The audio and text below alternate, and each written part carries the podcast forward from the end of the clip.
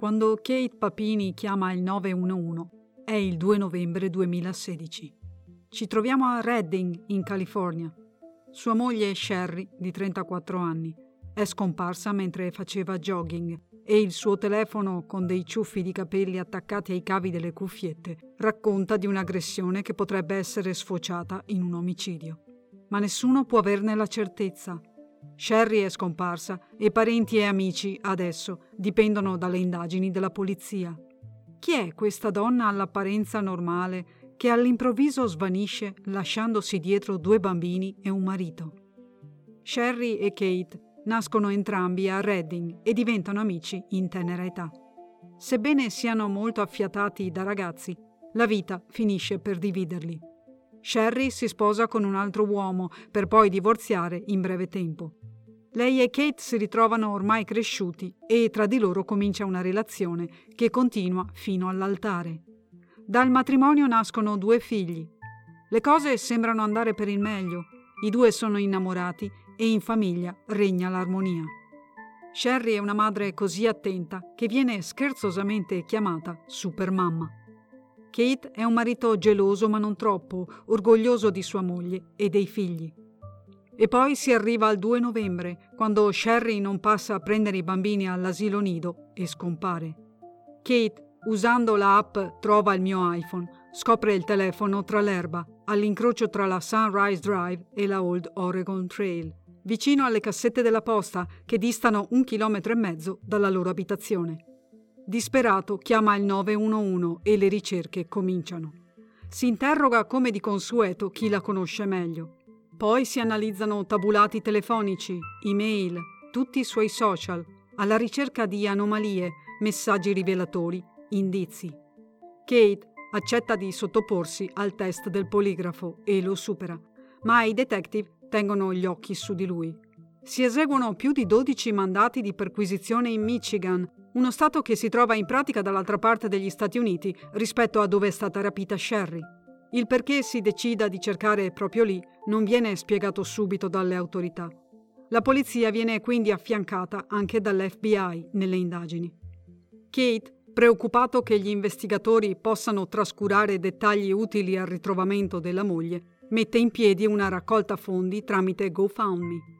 Dice di voler pagare un investigatore privato che possa occuparsi in modo più accurato del caso. Riesce a raccogliere 49 mila dollari e va anche in tv, in lacrime, a pregare chiunque l'abbia rapita di lasciarla andare in cambio di quei soldi. Agli abitanti di Redding, nonché alla polizia, torna in mente un caso del passato. È infatti il 1998 quando la sedicenne Tara Smith viene rapita mentre fa jogging. Tara non è mai stata ritrovata. Le somiglianze tra i due casi fanno temere che Sherry non tornerà mai più a casa.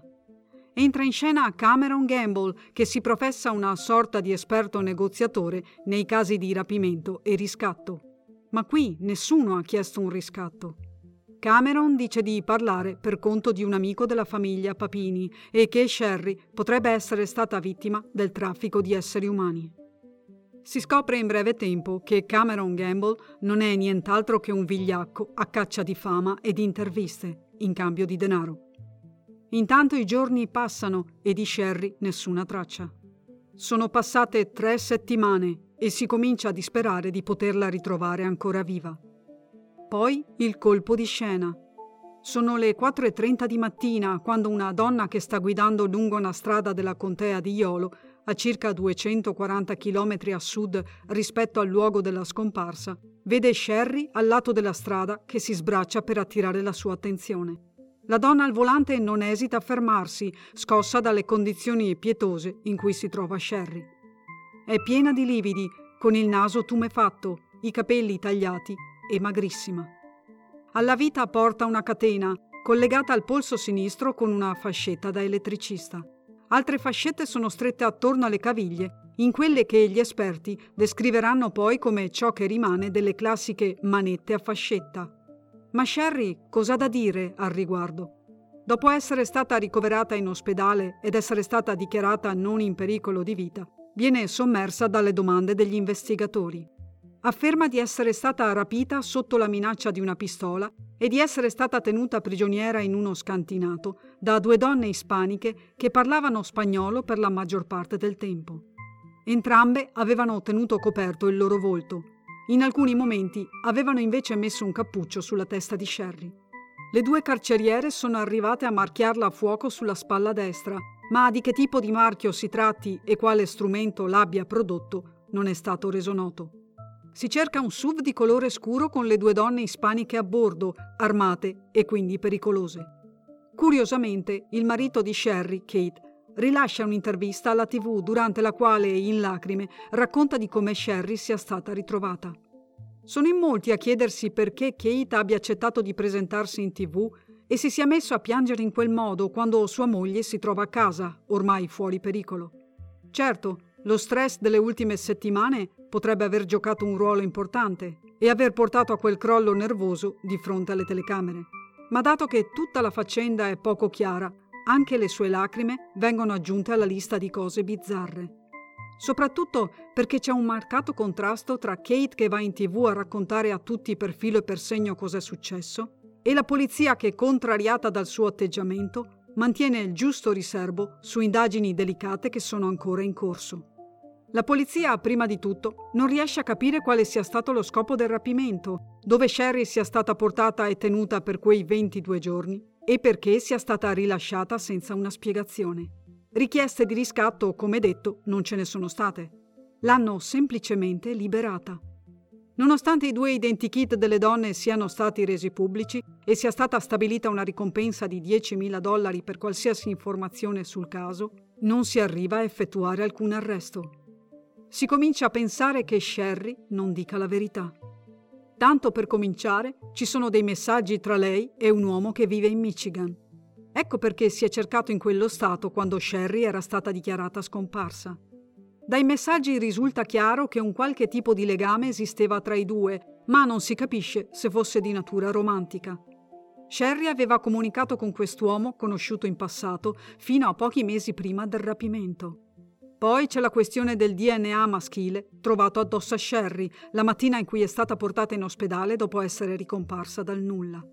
Tale DNA è stato trovato sui vestiti che indossava, diversi da quelli del giorno in cui è stata rapita, insieme a DNA femminile. Ma Sherry afferma che c'erano solo due donne a tenerla prigioniera. Entrambi i DNA vengono caricati nel CODIS, la banca dati nazionale degli Stati Uniti, gestita dall'FBI. Nessun riscontro. Il DNA maschile non appartiene neppure a Kate, il marito di Sherry. Ci sono quei due identikit approssimativi ricavati dalla testimonianza di Sherry che non riesce a fornire maggiori dettagli sul loro aspetto. C'è il suo racconto riguardo un taglio profondo su uno dei piedi che si è procurata mentre lottava per non essere trascinata nel SUV. Un taglio che non è stato registrato al momento del suo ricovero in ospedale e nemmeno in seguito a un'attenta visita medica. C'è il suo cellulare trovato da Kate che alla polizia è da subito sembrato piazzato lì in bella mostra, da qualcuno che voleva farlo sembrare un oggetto caduto di mano a Sherry mentre veniva trascinata a bordo del SUV. Particolare e importante, il cavo delle cuffiette era arrotolato come si fa quando lo si vuole riporre in tasca e non come quando si sta ascoltando attivamente della musica. E infine c'è un filmato che la polizia rilascia solo in un secondo momento. La telecamera di sorveglianza mostra l'area in cui Sherry è stata liberata, un parcheggio vuoto alle prime ore del mattino. Sulla destra si vede Sherry che appare dal buio e corre attraverso il parcheggio. Poi, pochi istanti dopo, rieccola che torna indietro, correndo da sinistra a destra, diretta in pratica da dove era arrivata. Molto strano come atteggiamento, anche per la vittima di un sequestro. Sherry non sa spiegare il proprio comportamento e si giustifica tirando in ballo lo shock e il disorientamento. L'opinione pubblica è divisa a metà. Da una parte c'è chi è preoccupato che le due persone responsabili siano ancora a piede libero, in cerca della prossima vittima. Altri hanno da tempo messo in dubbio la versione di Sherry e pensano che si tratti di qualcosa che va oltre il semplice rapimento. Com'è possibile che Sherry non ricordi nulla delle tre settimane di prigionia? Stiamo parlando di ben 21 giorni, un lasso di tempo durante il quale avrebbe potuto guardarsi attorno e registrare dettagli e particolari. Invece niente. A un certo punto l'hanno caricata in auto il SUV di colore nero, e l'hanno scaricata nei pressi del parcheggio dove poi la telecamera di sorveglianza l'ha vista correre avanti e indietro. Le indagini continuano. Adesso per la polizia è diventata una sfida.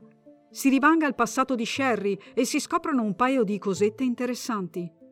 A 18 anni, sotto gli occhi della sorella maggiore, sfonda la porta sul retro della casa di famiglia a Shasta Lake, in un accesso d'ira. È proprio la sorella maggiore a raccontare poi ai genitori il fatto. Richard e Loretta, i genitori, chiamano la polizia per denunciare l'atto di vandalismo perpetrato dalla figlia, dichiarando vagamente se n'è andata di casa, non sappiamo dove sia. Non proprio una cosa da ragazza tranquilla. A 21 anni la polizia interviene di nuovo a seguito della denuncia da parte dei genitori che accusano Sherry di aver rubato dei soldi dal conto bancario del padre. Lo stesso anno la madre chiama di nuovo la polizia sostenendo che Sherry si sta automutilando con il chiaro intento di incolparla di lesioni personali. Sono episodi che lasciano alquanto perplessi. Dobbiamo lasciar perdere il passato di Sherry e classificarlo come il normale passaggio tra una turbolenta adolescenza e l'età adulta? Dietro l'immagine angelica di Sherry c'è forse un'anima disturbata in grado di mettere in atto un finto rapimento e di autoinfliggersi un naso rotto e lividi ovunque. Ma a che scopo? I soldi raccolti da Kate tramite GoFundMe sono forse serviti a sanare qualche debito equivoco della coppia? In fondo non si è mai saputo come siano stati utilizzati. E la voce di Kate nella telefonata al 911 sembra troppo calma, come se stesse leggendo un testo già pronto. Ma sono solo speculazioni. Non si può mai sapere come una persona possa reagire in questo genere di situazioni. A tutt'oggi il caso è ancora aperto. Le autorità stanno prendendo in esame altre piste per cercare di scoprire la verità su un caso tanto particolare. Non credo che negli Stati Uniti sia mai successa una cosa simile a qualcuno, ha detto uno degli investigatori coinvolti nelle indagini. In genere quando un rapimento dura così a lungo non finisce bene come questo. Quando rapisci una persona hai una ragione per farlo, che sia denaro o per vendicarti di qualcuno. È insolito anche il fatto che dietro tutto quanto ci siano due donne che hanno messo in atto il sequestro. Di solito si tratta di uomini per una questione di forza fisica. E secondo me, continua l'investigatore, se le autorità non hanno ritenuto necessario lanciare un allarme nazionale rispetto a queste due donne, significa che Sherry conosceva chi l'ha rapita.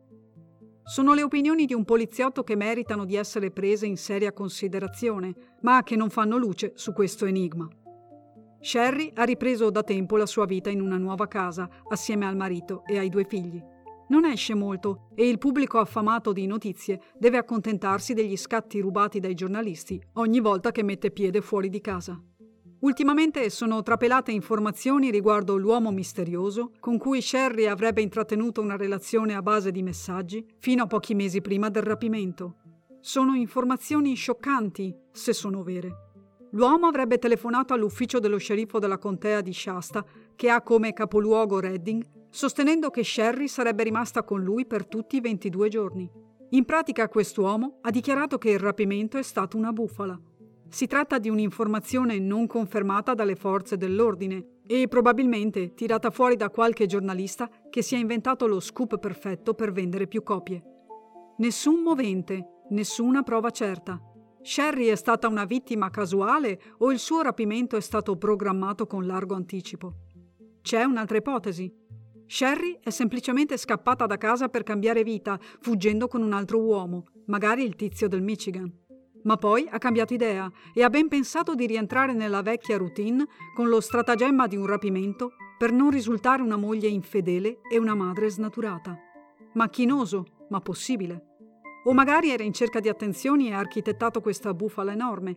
Ma poi perché non ha cavalcato l'onda presentandosi in tv un giorno sì e uno anche e si è chiusa in casa parlando a malapena con la polizia? Per ora possiamo solo dire che Sherry Papini è stata la protagonista di un caso oltremodo ambiguo. Se davvero è stata rapita, possiamo solo empatizzare con lei e augurarle di elaborare al meglio quanto le è successo. Se si è trattato di una truffa, l'inganno salterà fuori, prima o poi. Perché, come disse Buddha, tre cose non possono essere nascoste a lungo. Il sole, la luna e la verità.